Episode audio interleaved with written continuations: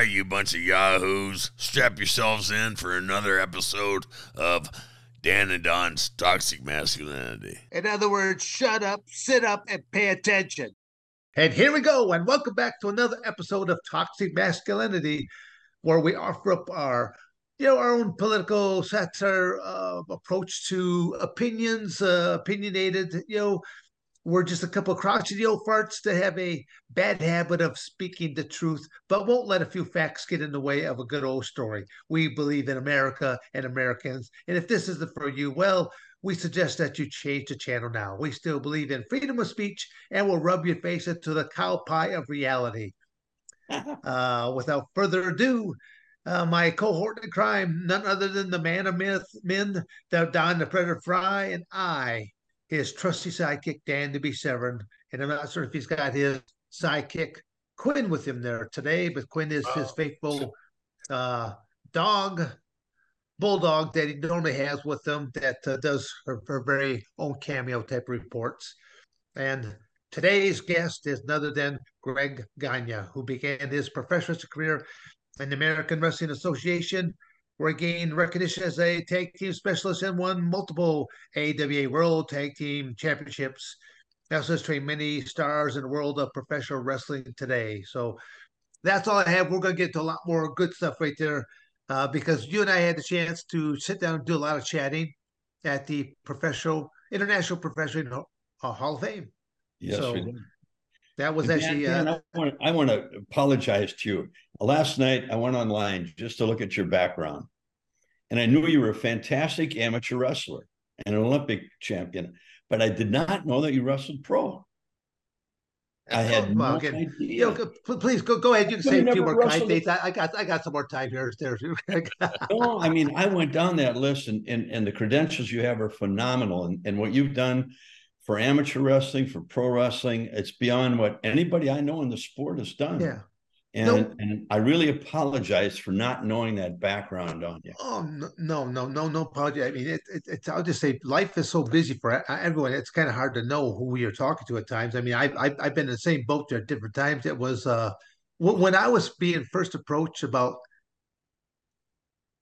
working for the NWA. eh, You know that I that they wanted to put the strap on me. I mean, What year was that?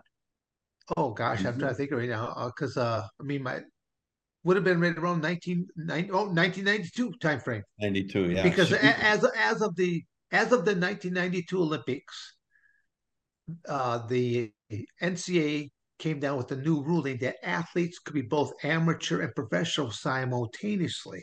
So Yeah. that's literally when I crossed the line at that point that I could be a I could be a professional wrestler because that was what the opportunities were for me at that point. That I was being approached by a lot of smaller organizations to turn pro, and I kept thinking, "Gosh, I can I can make a buck and and, and still this." And I didn't want to tell none of my amateur wrestling buddies because they were they all looked down upon it, yeah. Oh, I you know. Oh, And, and that's where's that going? What? But this was this was an opportunity for me, and I'm thinking, well, like maybe they looked down, or maybe because they didn't get the opportunity to do that. You know, I, I looked at it in a couple of different ways, and I kept thinking it's an opportunity that, that I don't want to kick myself in the pants down the road that I didn't at least try something. Mhm. But but you know, on a on a, on a kind of a, a little sidebar of that, when when the thought of the NWA wanting to put the that NWA strap around me, I think there were only like three or four promoters left for that organization. Period. Yeah. and the I- Yeah, and, and I had never met Jim Cornette at, at this at this juncture in life. I never met him. I, I knew who he was just from watching professional wrestling, and he was always that tennis racket wielding manager that said almost all anything that would come out of his out of his mouth right there. So I only knew him in that sense. And uh, I don't know who made the phone calls because I know there's like Dennis Coralluzzo and a, and a couple other people that I was dealing with that were the last of the like three of the last promoters who reached out to Jim Cornette to somehow that I would be at the arena to watch a match take place, and somehow something would happen to where now an impromptu match is going to break out between Chris Candido and myself, and he's going to let me go over on his champion. I'm thinking this man has never met me before. He doesn't know what kind of a character I am, what my background is, and I'm thinking, and this guy is going to let me go to his organization, Smoky Mountain Wrestling, and let me go over on his champion. I'm thinking, what a leap of faith he had. But I mean, I, I, I, I like Jim in the sense that he, he loves the business. Yeah.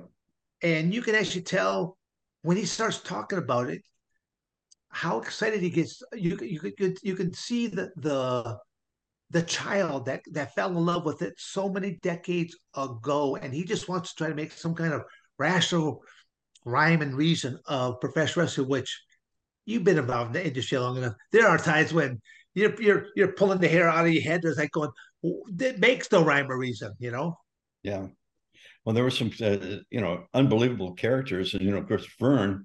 He started back in 1950, 49, actually, um, on in the, on the DuMont network out of Chicago. And it was really funny because he had his first match in 1949 in Minneapolis. He wrestled at University of Minnesota, Big Ten champion, NCAA champion a number of times. Yeah. So he, comes from the same background, you know, same collegiate background. wrestling. And Verne's philosophy, you know, was when you got in the ring, you had to know how to wrestle. And that's the way he taught all of us. And over the years, he trained 144 different wrestlers, and only 2% of them didn't make main event caliber. Wow. And, but when he was in the AWA, he was tell the story. His first matches with this Abe King Kong Kashey, a big old rugged guy. And uh, about 15 minutes into the match, and he's got his buddies, Bud Grant, who ended up coaching the Vikings, played football with them. There's Billy Bye and this Jim Malosky and Harvey Solin, four of his buddies with the football team, were in the front row. And he was he was Vernon was on the ropes and Kashey was choking him and they jumped up and he leaned over and he said, Sit down, punks. And they all sat down and were quiet the rest of the match. But uh, Verne wrestled about 19 minutes that night, and then they told him he was too small. So they sent us to, uh, we lived in a trailer, got a trailer. My mom, uh, Verne, and I, I was born in 48, so I was quite young. We went to Tulsa, Oklahoma, and the first week there, he won the light heavyweight, the NWA light heavyweight championship.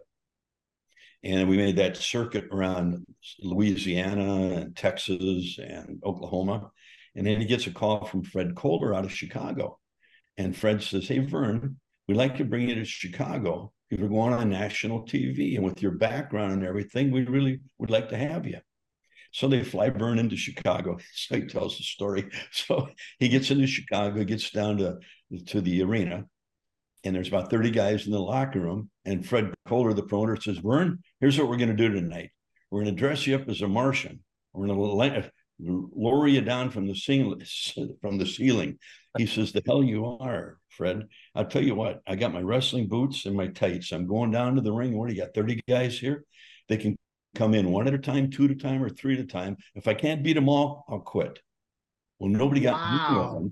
Nobody got in the ring with him, so he ended up wrestling in his tights and his trunks. And in 1950, he was the first athlete besides Babe Ruth to make over 100 grand. Unbelievable. So he was kind of the major star on there. They'd bring Lou Thesz in, and Verne was the light heavyweight champion. Lou was the NWA heavyweight champion. And, you know, guys like Dick the Bruiser, Hardboiled Haggerty, Yukon Eric, Don Leo Jonathan, all those names from the past, big stars in the 50s but that's how he got going.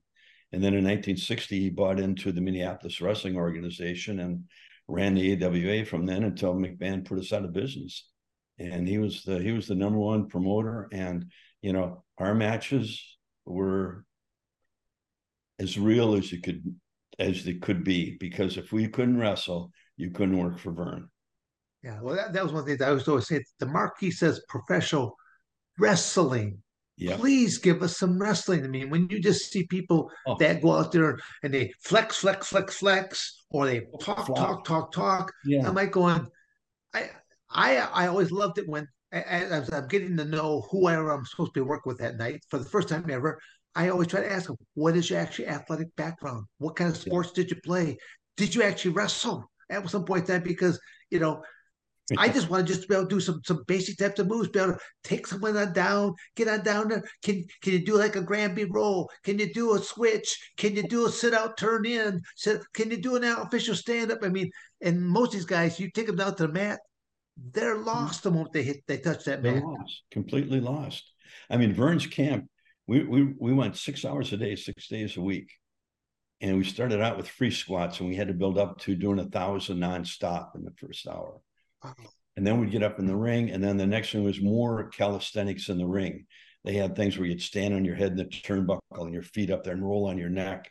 And then you would, I mean, my class had Ric Flair, Ken Patera, Jim Brunzell, the Iron Sheik, Bob Bruggers, and myself. And wow. Was the only one that really didn't make it, but he was about 32 when he started and came out of pro football.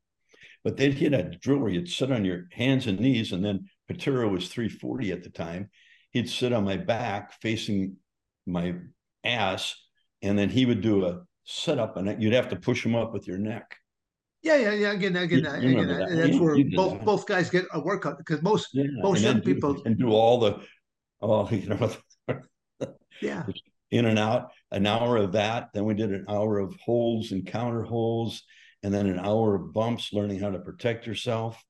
And uh, then uh, we did an hour at, at the last let's see the, then we do an hour on the ropes you know and shit you know when you start hitting them it tears all the skin off you. You're black and blue and sore. And uh, then the last hour he'd take us across and run we'd run sprints 10 yards stop for 10 run 10 all the way down to this lake which is about a quarter mile away quarter mile back then across the street where he had these there was a river and there was these big bluffs we'd have to run up and down those and Patera came in at 340, Flair at 290. Uh, Patera came out at 310, Patera and Flair at 260, and it would be pitch black. And the three, you'd see them come, they would be about a mile behind us, walking in. But his camps were just, uh, they were like that. And he started that back in the early 60s, 50s, actually, late 50s training guys and 144. He put more. I'm, I'm just trying to think how many people would even would even survive that kind of training today. I mean, it, it, it's it's almost too physical. I, I it is, yeah. Well, it it's each generation I see right now, it, it becomes a, a, little bit more of a softer generation. I mean, there's there are certain sports where you got some rugged type of individuals that come out of it, but uh, you know, as a whole, whew, a softening of society, especially I, I say of American society, because yeah. we have we have so many good things that most Americans don't realize. That you got a light that is hit a switch, it turns on.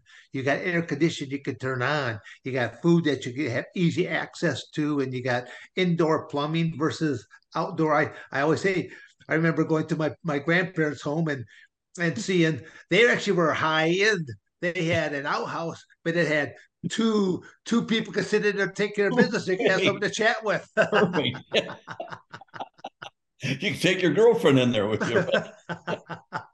so it was it was pretty comical. And it, ironically, that outhouse I, am talking about, it's actually going, going through several generations.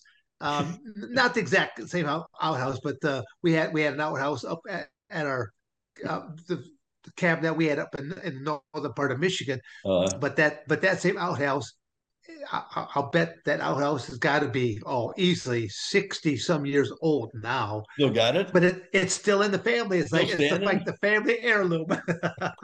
Fantastic. yeah, oh, no, it's it's, it's kind of people just don't realize it when until you you don't have certain things of what you what what is what are the necessities of life. Yeah, it's, well, it's, we, it's we gonna move it out to your house out here, Dan. Well, I don't think yard. I ever thought about that there, Don. Prop it in the front yard, man. put put some nice flowers around it. That's Come on, yeah, take a nice decoration there. And yeah. Oh, just have have, have I uh, just a, uh, something about window side there over the. Hey, Frank, how's it going? You know, yeah. yelling at, at the neighbors. Uh, don't bother me for a while. Yeah, get your dog out of my yard. I don't want him crapping in my yard. uh, terrific. Well, Verne, what what uh, what occupies? I'm, I'm curious. Okay, I mean, you you got involved into inside of a family business, and and uh, so what? You, did you feel like you were just compelled? You had to do. You had to do it. No, actually, I want to play pro football and I went to school at Minnesota, played uh, football there for a year. They moved me from quarterback to defensive back, and okay. I, I, didn't like that. And Wyoming had recruited me as a quarterback, so I, I, transferred out there and played football out there. And I came home one one Christmas and I said, you know, Dad, I think I'd like to wrestle. He says, What makes you think you can wrestle?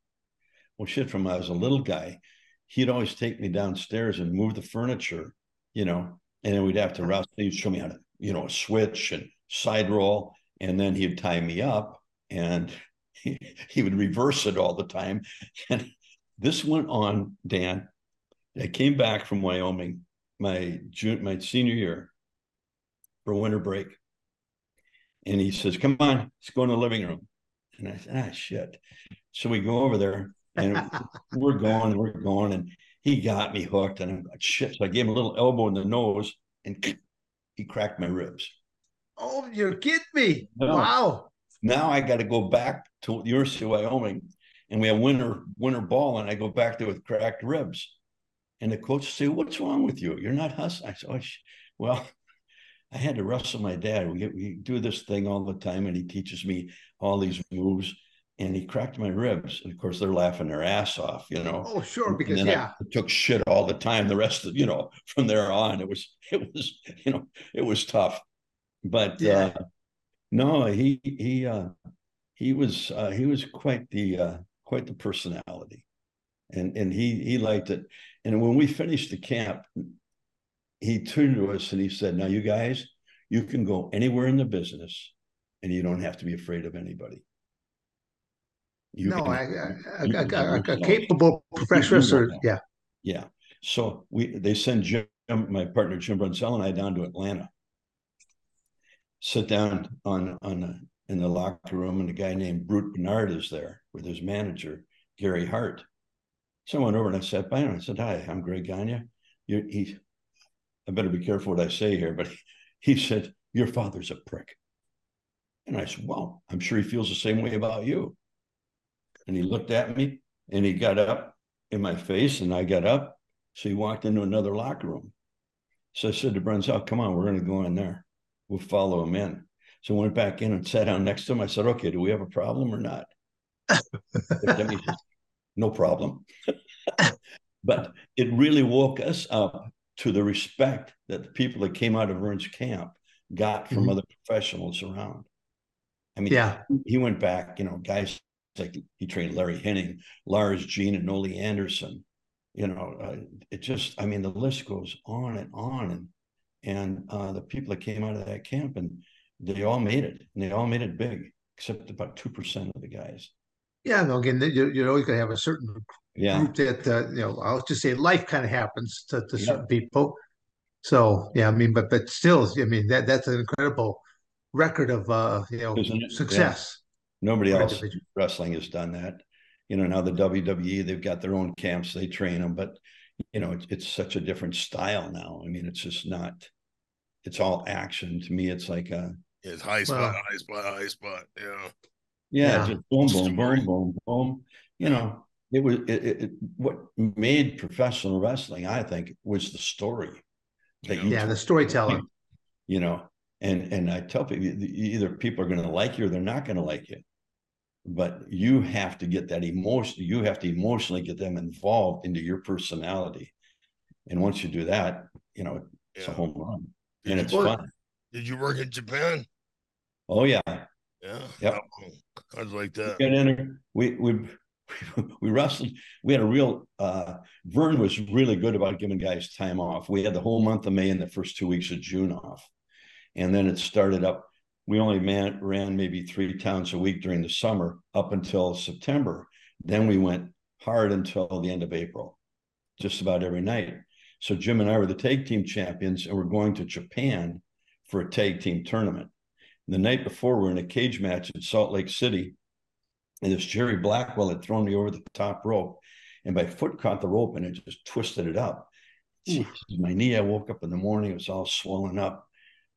And I'm like, God, we got to get on a plane. We got to go to LA and then to, to Tokyo. So I got the girls gave me some ice, put on my knee. We got to Tokyo in 19 hours. Then we have to fly up to Sapporo. They pick us up in a cab.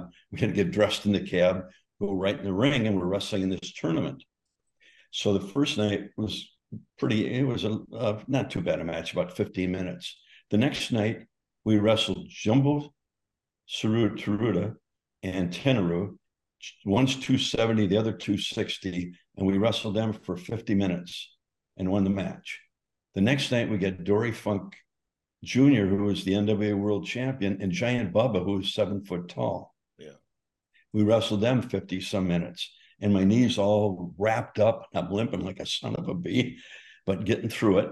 The third night, we got Stan Hansen and King Kong Brody.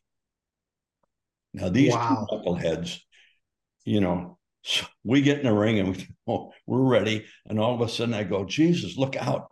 Jim gets hit with a cowbell. I get hit with a chain. Out of the ring we go, through the people. They hit us with a fire extinguisher, run us into a wall. We're both cut up. And we're fighting back to the ring. And Hansen can't see very good. And this little Japanese guy got up and the chair fell.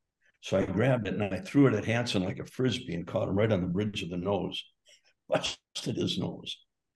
40 minutes we went with them and just beat the crap out of each other. And my knee is killing me. So we keep going. We have to re, we all go through all these guys again, and we meet Hansen and Brody in the finals in the Tokyo Dome. And by now I can hardly walk. So when I finally get home from the trip, run right into the hospital. They opened up my knee and they said the cartilage fell out in five pieces. Wow. But as you know, you wrestle hurt, you got to make those events. And it's a, it was it was pretty amazing. But you know, we uh it was it was interesting over there because they didn't have any rules. And uh it was it was funny the first time we went over there, the guys said it was Bob Bruggers and myself. We're the two rookies. We're with Blackjack Mulligan, Lars Anderson, uh, two guys from South Africa, and uh, two other main eventers from from the states. So we're kind of the rookies. So you have to go in and you look on the on the uh, on the board. You try to find your symbol, who you're wrestling. So we've been uh-huh. there two, two weeks. So we're on the first or second match. We get in the locker room and Bob says, Hey, I can't find my symbol. I said, Well, it's got to be up there. So this is the, we're there six weeks. This is the fourth week into it. And I look up and I said, Oh shit, you're in the main event. You're in a cage match tonight. A cage match. cage match. I don't know what to do. so I went up to Giant Baba, the promoter, and I said, Hey, could I go out and be his manager? Because he doesn't know what to do. Yes. Now in Japan at that time, you'd get in the ring, they'd introduce you, they'd clap for either both teams, give you some give you girls, give you flowers, you'd wrestle, and it'd be dead silent through the match. Yes. And when it got done, they would clap, and it was dead Yes. freaking silent. So we got this cage match, and Bob's getting the crap beat out of him. And I'm walking. I remember Bobby Heenan telling me, hey, if you're a manager, keep moving. You know, they'll throw stuff with Japan, and I got to throw shit at you, you know. So I see this shiny thing on the floor, a little piece of metal. So I hand it to Bob, and I said, hit the guy right over his eyebrow, hit him right down. And he does and busts the guy open. The people go, and I mean, they erupt. And I'm going, holy shit. And all of a sudden, a whiskey bottle goes flying by me and hits the cage. And then I see this little Japanese guy come over the railing, and I turn to him. And as he goes to jump back over, I kick him in the ass, and over he goes. in the meantime, Bob gets beat, so the people are just they're they're standing and they're throwing stuff. So I climbed over the cage into the cage, and all of a sudden I see a shadow. I look up, and a chair hits me right in the head, and I see the blood. And I run up the turnbuckle with the chair, and this little Japanese guy's running, and I fire it down and hit him behind the head. Full fledged riot. They got the riot squad there. So the next two weeks, Bob and I are in the main event every night. We're getting like a thousand bucks a week. These other guys get five, six grand. And we're in the main event, and we have to have escorts, police escorts to the ring every night and uh, in and out of the arena. That was my our first experience in Japan. We're two rookies. So No, I, I- just like just like you said there, the the crowd is actually it's a crowd that tends to study the match, and you and, and- and just like you said, it's so quiet, Yeah. and you think big that, and you think and you think that well, no one likes the match, but then all of a sudden, in unison, they'll all go, oh, or, you know, Oh. yeah, exactly, you got it down. Yeah. yeah. That was What, Uh, what was your best match? my best match? Yeah. Oh shit. Uh tag teams, uh tag team matches with uh Pat Patterson and Ray Stevens. Yeah. Uh, I had a few of them. This one, we were in Denver, Colorado, and Denver was just a hot town for Jim and I. And when you would come out, the old auditorium, it would just, it would pulsate. I mean, it would just, woo, woo, you know, and you're in that altitude, and Jesus, the adrenaline's going through you. We got in the ring with Patterson and Stevens, and Bobby Heenan was their manager. And in eight minutes, all they had was a top wrist lock on us and we'd try to get out of it, and they'd either pull our hair or our tights. And in eight minutes, we had a full fledged riot. People coming in the ring to help us. you know, that's when you know you've really captured the audience. And, Well, you, you, yeah, you, you, Right you, you told you told a good story. You, you, you, you Yeah. that's you know, you're sold. You're sold. You know, you yeah. make them believe. And then uh, I had uh, our draw with Nick Bockwinkel that I had a lot of people say it was one of the best matches they'd ever seen within the industry. You know, the, the wrestlers themselves. I mean, those are the guys you really, if you can get them, then you, you know, you've done your job. But do, no, there was do you quite a- watch any of the product nowadays? Uh, you know, I just got through watching it today. I wanted to watch uh, what they did uh, the other night. I have a tough time with it. You know, Okay. I know it's, it's changed. It's completely entertainment. I mean, Jesus Christ, this this uh, the Seth Rollins, uh, took him over and banged his head on the mat and comes right up and he's he's punching him and kicking. And I mean, there's there's no there's no storyline to it.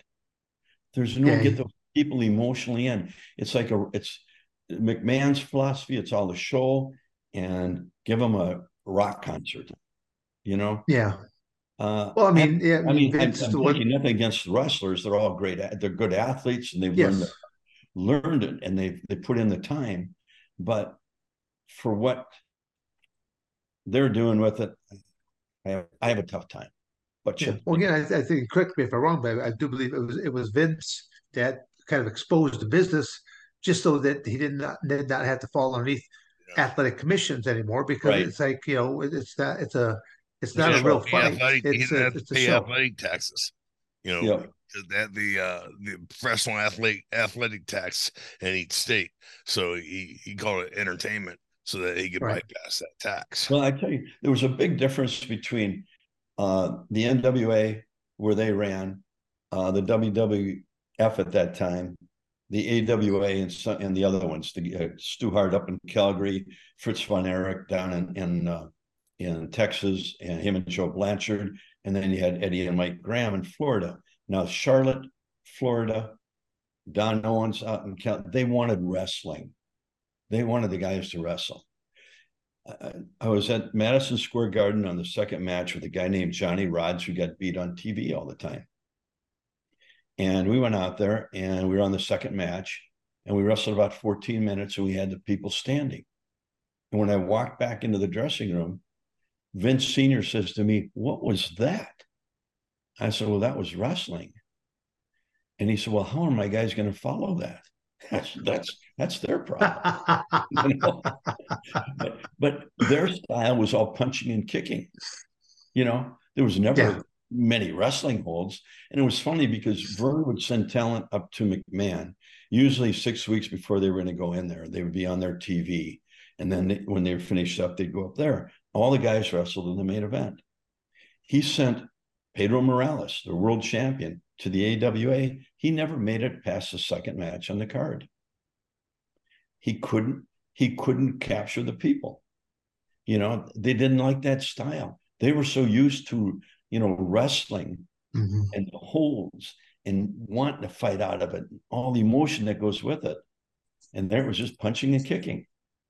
And it just so everybody he sent there never made it. I think maybe one guy made it up to maybe the third match out of maybe five we had. But they never wrestled main event. They were they were superstars in New York. Wow. So, you know, that was the biggest different in the philosophies around. Eddie Graham, you had to wrestle. Uh, Charlotte, you had to be able to wrestle.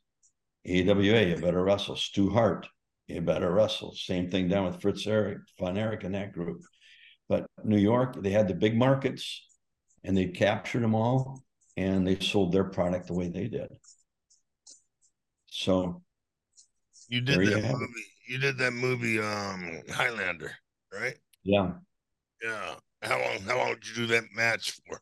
I mean, t- how long? Because I done some movie work. You know, uh, I I did a few scenes of Rowdy Roddy Piper. We did an hour and a half Broadway, and they only used like three seconds of the, you know, we, we wrestled. Uh, we wrestled about 20, 25 minutes yeah. nonstop with the Freebirds. hmm You know, um, they shot the whole thing, but you know, it was Oh, did they? we just did our thing. And, you know, they didn't ask us to do anything that we couldn't do. We just said go in and have the match. Yeah. And that's what we did. You still get residuals from that? No, No. they, they paid us all. I think the talent we got five hundred bucks, and then we were with it was called Wrestling USA. This is when McMahon was starting to take over, and the the promoters came together, and they were going to, you know, all work together. Well, the egos got in the way, and they couldn't work together. But that was a combined card. So I think they all probably I don't know what the movie company paid them, but they all got their little portion, and we all got five hundred bucks. And we weren't we weren't on the guild yet. right, right, We weren't considered actors right. and we never will be. Well, that's one of the beautiful things about being a professional wrestler. You're already uh, a, a natural uh, stunt person as well. I mean, you, you you don't need Yeah. anyone to step on in there there for for you. So Well, don't, don't, thing, you don't know, let Mick you know, Foley hear you say that, man. No, there- well, Nick, Well- Nick would beat your ass. I guess Rick. M- Rick Mick, Mick took it. Mick took certain uh, certain bumps to the extreme, though. Yeah. He- he yeah, really you, did, yeah. you could have almost laid a few bets there that will he make it? Will he not? I don't know because there's uh yeah, I met Mick when he was first starting, and I, oh, I got it. I said, "You're not going to last long in this business, pal." But he he did a great job, you know. Great job, man. Outstanding. Yeah. You wrestled too? Did you wrestle? Yeah, I wrestled over in Japan for Oh, did you? Inoki. Yeah, Where did you Where did you and Dan meet then? Arizona State.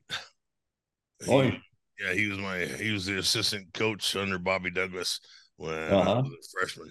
yeah, You and- wrestled and Don, Don lived with a couple of my younger brothers, so I knew I knew Don much like a younger brother because I you know go there and visit and stuff like that, and and uh, I always you know Don basically saw that I was in like in the Ultimate Fighting Championship, and he contacted me about that and see if I could help him get in there. And I would tell people that I just helped Don get his foot in the door. He kicked it wide open because he's had more most viewed matches because you know he he's he's been in some slugfest. Yeah, yeah, It it wasn't really is. And, wasn't smart enough to get my head out of the way. well, well, I, I, I- you know, Verne was a Verne was tough. I mean, he was tough. We all, everybody, he treated everybody the same way. Um, Well, you have to though. I mean, that, but that's what, but that's what some promoters don't understand. You got to treat everybody the same way. It's kind of like you know, the these like your children here. You can't be just Yeah. you know spoiling one child and, and not uh, spoil everybody else in the process. well, he was. I, I, remember I got complimented three times from a little kid all the way up. Uh, the first time I was a high school football game and I completed like 12 out of 13 passes and, you know, for 300 yards and ran for 100 and some. And he came back and said, That's the greatest game. I'm so proud of you. And uh, the next time, I'm trying to think of the next time. Uh, the third time I remember was uh, we wrestled. Oh, I wrestled with him as a tag team partner against Nick Bockwinkel and Saito. And Verne was in his 60s now, Uh-huh. out of retirement for this match. And um, he he grabbed me afterwards. He said, "You're better than I ever was." Wow. And I, s- and I looked at him. I said, "He said you controlled that match. You made the whole thing. You made that match, and made me in it. You know." So that was that was about it. Yeah, Brad Rheingans broke me into the business. Oh well, Brad's a great guy. You know, Verne trained Brad, and then Brad kind of took over the camp. Yeah, um, from from Verne and Brad was remember uh, Leon White, Yeah, yeah. Van Yeah. Vader, or Big Van Vader. Yep, I wrestled him in a match over there. How'd that go? Went better for me than it did for him. Good, good, good. Yeah, he, he came. He came to. He was playing football at University of Colorado, and then he played for the Rams. And so we're wrestling in Denver, and after the matches were done in the in the having having dinner, and he walks up with this his agent, and his agent said, uh, "Greg, I'd like to like to talk to you for a minute. Can we have a little private conversation?" And I said, "Sure." So I went and sat with him. He said, "This is Leon White. He uh, he's one of the toughest men I've ever met in my life, and he wants to wrestle professionally." And I looked at him and I said, "What makes you think you can wrestle?" Well, I go to the bars and I kick the crap out of these guys. I says, well, these aren't bar fighters. These are professional wrestlers. I said, there isn't a guy around here that could that couldn't kick your ass. And he looked at me and I said, Yeah, you're 340 pounds. I'm 200. I'm not afraid of you. I'll go with you. And he looked at me. So finally I told my dad about him and they gave him a chance and he came out. I told Brad about him. Yeah. Brad got him in the ring, and Leon was about 340 at the time. Oh, within about 20 minutes, he had he had him screaming for his mom and he was crying. Of course, we all had it on him then. Oh, hey, you big puss. I thought you could handle everybody. Brad's a machine, man. Oh, he, he was a machine. Yeah, he stretched him pretty good. Yeah. But Brad, you know, Verne did that with all of us, and that's the way he wanted it. And when we all went in that first week, he got stressed, and we had Billy Robinson as one of our trainers too, and he was big on submission holds. Mhm. And you know, at the end of it, they'd show they'd show us a submission hold. They'd show you about three or four of them, and then each one of us had to take a turn to get on the mat. And then you'd be on there with Billy or Verne, and they'd say, "Okay, there's the arm. Where, grab it." Oh, and you go to you, you know you got to think. Oh yeah, yeah. Here's what we're going to. And as you do it, they reverse it, shove your foot right up your ass. You know, have you screaming. But you know, but that was we did that for an hour every every training camp too. So we learned submission wrestling. But uh, that way, you know, you went out and you got in trouble or you got into when we, went into locker rooms we were really well respected and and and people were a little little back back offish you know yeah, a little bit intimidated probably because of, of, the, of your heritage. i'm sure when you walked in to dan i mean they were all oh jesus christ this guy's Well, gonna kill us." but I mean, but I, I did get a chance like to meet both Billy Robinson and Lou Thesz when I was first going over to Japan, work for the UWFI organization. uh-huh. And uh, but I mean, they were they were very kind, they were very complimentary because they were they were simply just watching how I was flowing, and and I was actually doing amateur wrestling techniques and some Greco-Roman and a little bit of freestyle, all in professional wrestling. You know, Yeah. because it's like well, the well, for first time I ever walked into like the Ultimate Fighting Championship cage, I ended up doing a belly back suplex to to my my first opponent ever, but they had never seen anyone bodily pick up uh, another individual and just do a belly back suplex like that. And they're like the, the, the crowd was like in, in horde. I'm, I'm going to break this guy in, in half and the whole nine yards. I'm thinking it's it's a it's a very safe technique as long as you just Yep. tuck your chin to your chest and yeah long as go, you go with the to roll. You know, but most of those guys don't know how to fall yes. Well, you, you learn that real quick. It, it's so surprising, but that's what I, I found out about professional wrestling. A lot of them are good talkers, they're good punchers, they're good punchers, kickers, stompers, that kind of thing. But but what, just like when we start how we started this conversation, the marquee still says wrestling. Give Yep. me some wrestling, and that's where I was. You know, I mean, that's where I was lucky, very fortunate to have someone like a Jim Cornette attached to me being there because I'm not going to get on a microphone and go blah blah blah blah. Look at me, look at me, and that or that that type of thing. I'm just the kind of person that you know I'm going to try to dismantle you using wrestling techniques. You know, Yeah. tie up and do different things that they weren't used to having done to you. Do it. Yeah. You know. Yeah, I know. And that's what it's all about. And that's a used did to you say the same thing. Wrestling on the marquee, we're giving them wrestling. Did you ever get a chance like to go up to the Hart uh, residence or anything like that and go down to No, the, I ne- I the dungeon there? Because again, there's there's there is a lot of similarities between the Harts told talk a lot of amateur wrestling background, and, and then what what what, what you know what, what with, you, with you guys Yeah, Verne and Stu were good friends, but I, I never got up there. Okay, you know, we were so busy and things were rolling so good in the in the AWA. Uh, there really was no reason to go anywhere. yeah, no no need to. I mean, you, You know, again, you it's just yeah, but I just I- know I- that they. You know, the dungeon did a lot of lot of cool Yeah. things, but, but I mean, when you really A lot look of the same things, yeah. Yeah, but the, the, But the dungeon you- was actually a very small operation. I, I again, I, Yeah. I don't know. It, it was kind of surprising when you saw how big this little wrestling room really was there. Because I, Yeah. they they did a, a match between Owen Hart and uh, Ken Shamrock, where I'm the special guest referee, and I'm thinking you couldn't have fit really anybody else in there. It's like, going, how are they going to pull off a match? And yet they did pull off, you know, match for about I don't know, about eight, eight, eight or ten minutes type of a match Yeah. inside that thing.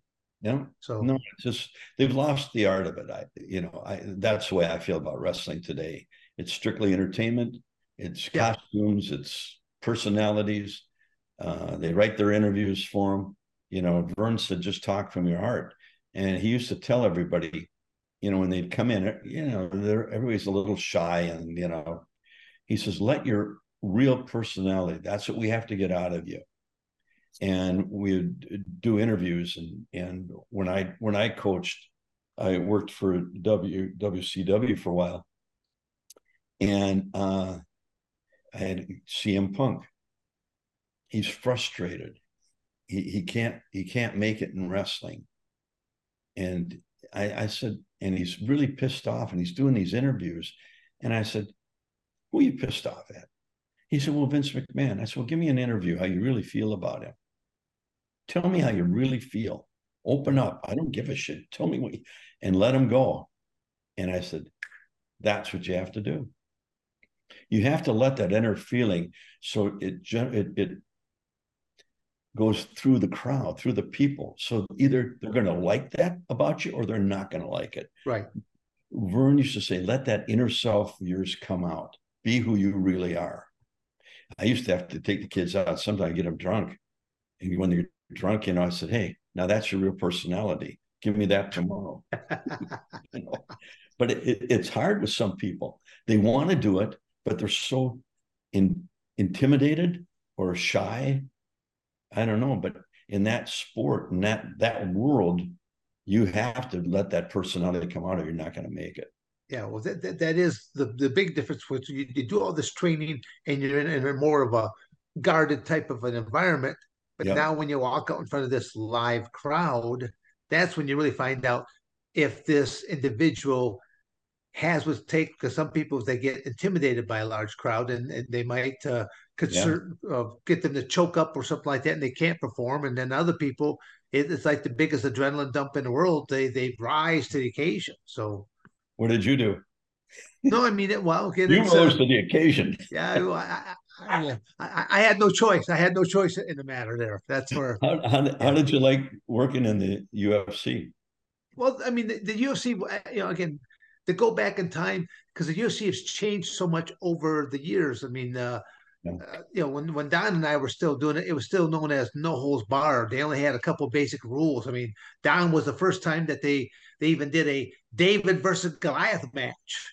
I mean, before then, it was you could weigh anything be, before that, but then Don was actually part of one event uh, that was called David versus Goliath, where literally they were matching up all these giants against Uh-huh. smaller stature type of individuals there. So, and it was uh, it just you know just different types of themes is what they, they came up with, but it was uh, it just it's just something different. I mean, honestly, other than scrapping with my brothers growing up, I never really was in a fight. And scrapping with my brothers might have been just going for that last pork chop that was on on the table. You know, That- that's pretty vicious right there. That'll cause a big, big fight. Don, Don has seen me at the buffet a few times. He knows. Uh, I go, don't ever cut me. Don't ever cut in front of me in front of that buffet. I, will I'll take you out. I don't care if you're a little old lady at that point. Then I'll still take you out. My dad came from a family of 17. Holy moly! Where did he fall on the ladder on that one? Well, he was uh he was second. It was brother Will, and then Verne, his sister Ruby, his dad Jerry, his mother passed away. His dad remarried and had 13 more. So he uh, when he went to the University of Minnesota, he actually, I mean, he had nothing. Uh, he, his dad didn't want him to wrestle; he wanted him to work on the farm, and uh, he ended up staying with his aunt and uncle. And he'd walk to Robbinsdale High School from Hamel, Minnesota, was where Brad was. You know, that's where he had his camp in Hamel, and to Robbinsdale had to be 15 miles. And sometimes he'd stay over with people there, but he'd have to come back and clean the barns and all that, and and do it. So that's where he really got his. Uh, his dad wanted him to quit school and work in his. He worked in his bar for a while. Him and his brother, Will. Will was eleven and Verne was nine. and they had when the He wanted to work keg, at the bar. Burns used to say, "Yeah, when the beer kegs, our job was when the beer kegs got empty, we had to change them. Okay, change them. Oh. Yeah. What we'd do is we'd lay down on our back, and one of us would turn the spout on to make sure it was drained out. So we'd lay under it, and then we started drinking beer at nine years old. Oh my gosh. So wow. yeah, so he he had a he had a tough life growing up, but uh, you know, he did well. Yeah, but those those just it just Those were the, the times were just the, the times were just a different type of times. I mean, it's uh, Yeah. You know, just during the the the, the pressure type, uh, time era on both sides of my my my grandparents. My I, on my mother's side, they they ran a they had a moonshine business stuff like that going because they got to make money. You got to make Yeah. money somehow. So again, they, Yeah. they they had whatever they could do to to make ends meet. So Yeah. it was different times but uh you know he that's why he always wanted i mean when we grew up he wouldn't give us anything. We had to earn it. I remember he had a, he had an acre and first time i was only about i don't know 10 11 years old. I had to rake the yard in the fall. Rake this whole damn thing. Took me all day to rake the thing. And i get home and i'm pretty proud of myself and he said uh yeah you missed a spot over there. And I shit, there's only a few leaves there. He said, Well, tomorrow, do the whole yard over again. He says, You do it right the first time, or you don't. wow, Yeah. So I had a lot of lessons like that. wow, that's that's pretty tough. Yeah, it was. But you know what? I did the same thing with my kids then, you Yeah. know, and especially in this era now, they need more discipline than they ever have. Oh yeah, there's we we uh, yeah, we we could, we could easily spend a couple hours about talking about yeah, today's world of me me me and uh, I Oh. need I need my cell phone I need this I need that Yeah. and it's like going you know no you don't it's No. uh it's just kind of a crazy world in a lot of different ways and uh you know this is a, it's a great device. Like I'm, I'm using my laptop here. I'm just to be able to communicate. It's a great tool but you can get consumed in that tool though as well. So it's uh what what are- I mean if you don't mind me asking uh, what what are some of the projects that you do nowadays? What what what preoccupies your days? I'll tell you what we're doing right now. We started a, in fact, Dan, I got to get you on board with this. We're, we started a company, of Steve Rosenthal. He did uh, back in the 80s, started action figures. He went to Vince McMahon and wanted to do action figures, and Vince didn't want anything to do with them. So he came to Verne and he wanted to do action figures of the, of the wrestlers. So Verne did, did- we went and did them with him, and he ran it for eight years. It was the number one selling toy for Remco Toys for eight years. And then he got out of the business. He retired, and um, two or three years ago, he called me up and he said, "Hey, how would you like to get back in the action figure business?" I said, well, "What do you have in mind?" And he told me, "I said, you know, there's not much you can. I mean, everybody's got their thing right now, so let's do something different.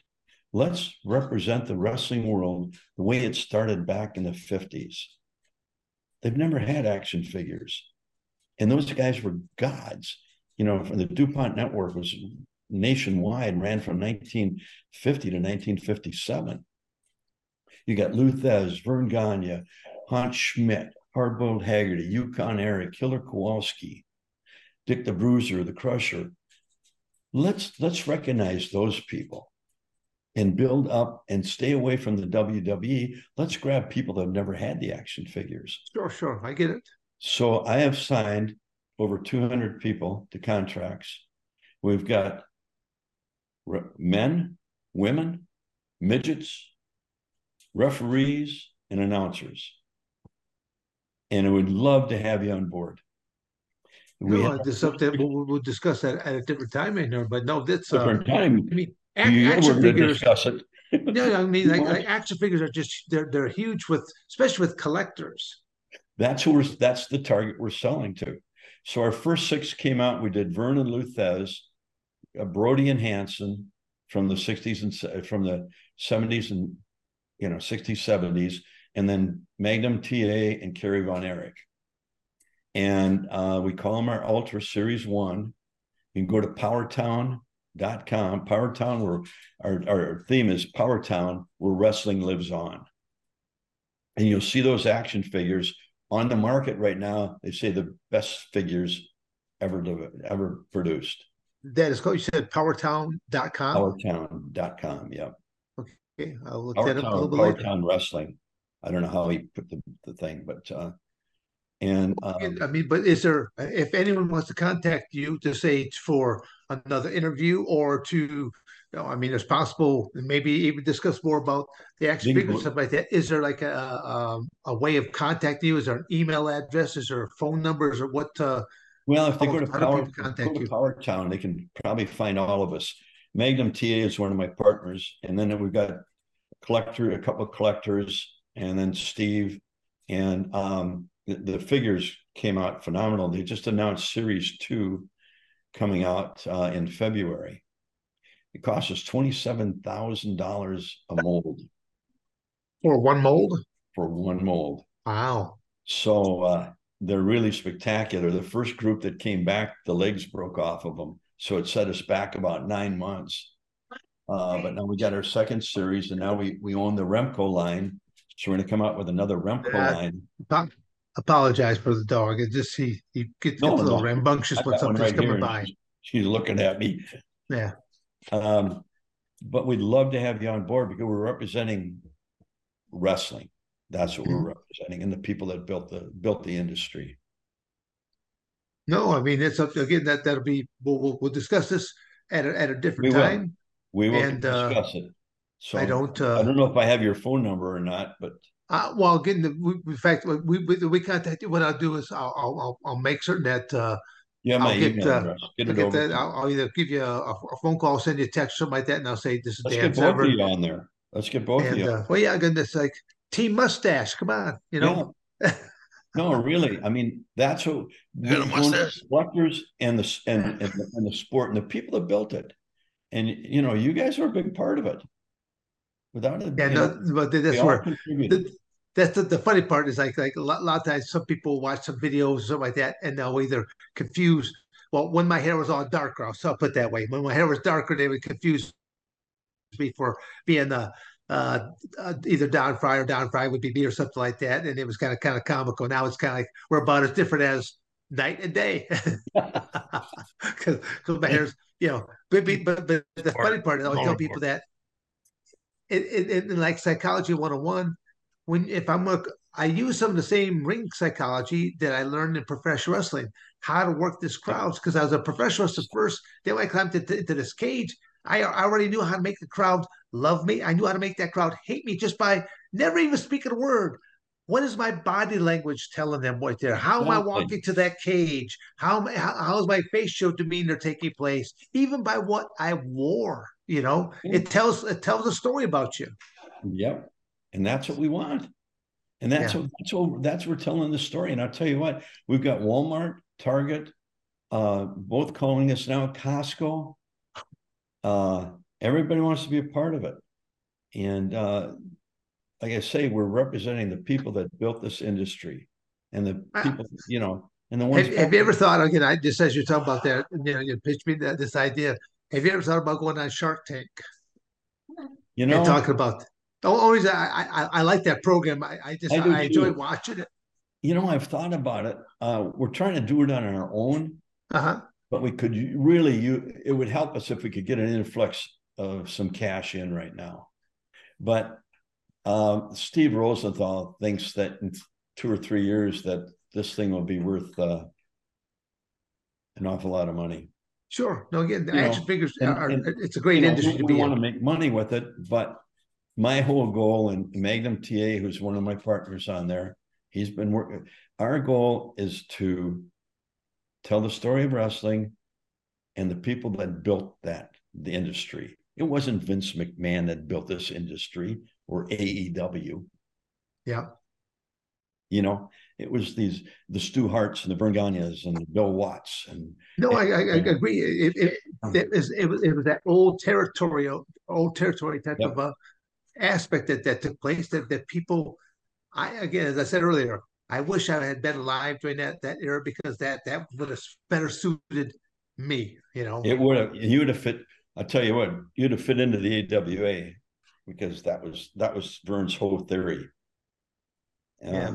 You know, Brad, poor Brad, he just didn't have uh, the personality to, you know, a great guy, phenomenal wrestler, love him to death, but he didn't get over with the public. Mhm. You know, it just too blah. You have charisma. Well, but let's see, you, you say that you see you say that now, but if you ever really watched a lot of my matches and professional wrestling, I not once did I ever speak really on that microphone and stuff like that. My whole aspect was I want to wrestle. And Dan, that's Dan, if you'd have been with Verne, you would have got over like a son of a well, because he loved he loved wrestlers and he would he would teach you how to you know how to be able to talk and get over and yeah you wanted to wrestle but your personality you got a great personality it comes out here on the air no, no, again, well, that's where I'm I'm I'm good when when talking with people, I'm good.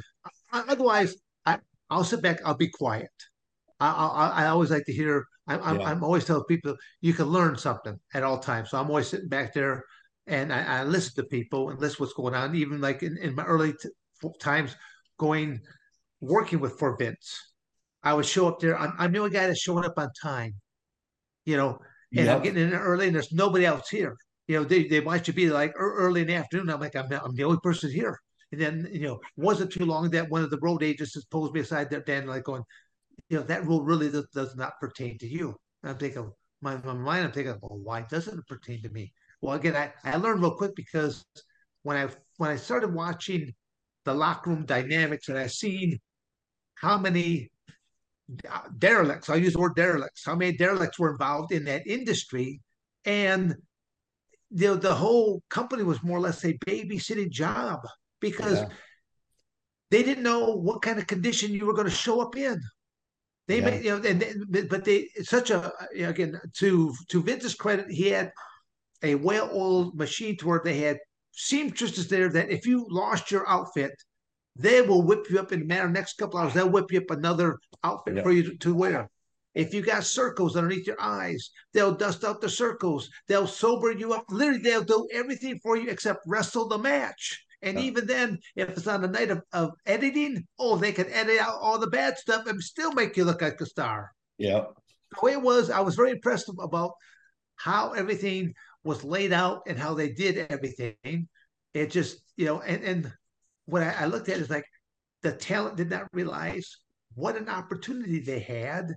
And they still fell into this thing like of, of wanting to go out and just getting getting shit faced and then Yeah. and driving on to the next thing. I'm thinking, ah, you know, the same 24 hours that these guys are wrestling one match, I actually lined up two other gigs. I'd go to a speaking engagement. I'd do a seminar earlier in the day. And so I got in the same 24 hours that they're making one paycheck, I'm pulling down three paychecks. yeah You know, yeah my time was gone. I, want to make the most of, my time.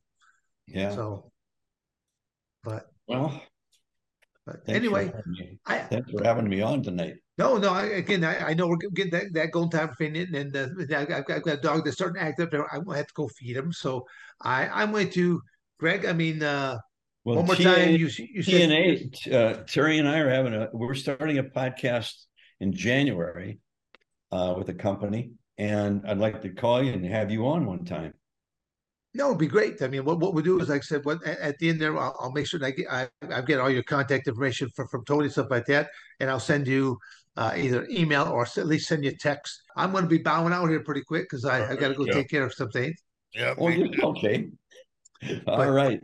Good enough. No, Thanks again. appreciate having you on here tonight. Verne Gagne. It's been fantastic, and uh, look forward to um, chatting again. Do it again and have a Merry Christmas. All right, very All right. as Thanks, well. everybody. Take care. Yep, Thank you. Thank you for watching another episode of Dan and Don's Toxic Masculinity. You better like, subscribe, and share, or I'm going to come to your house.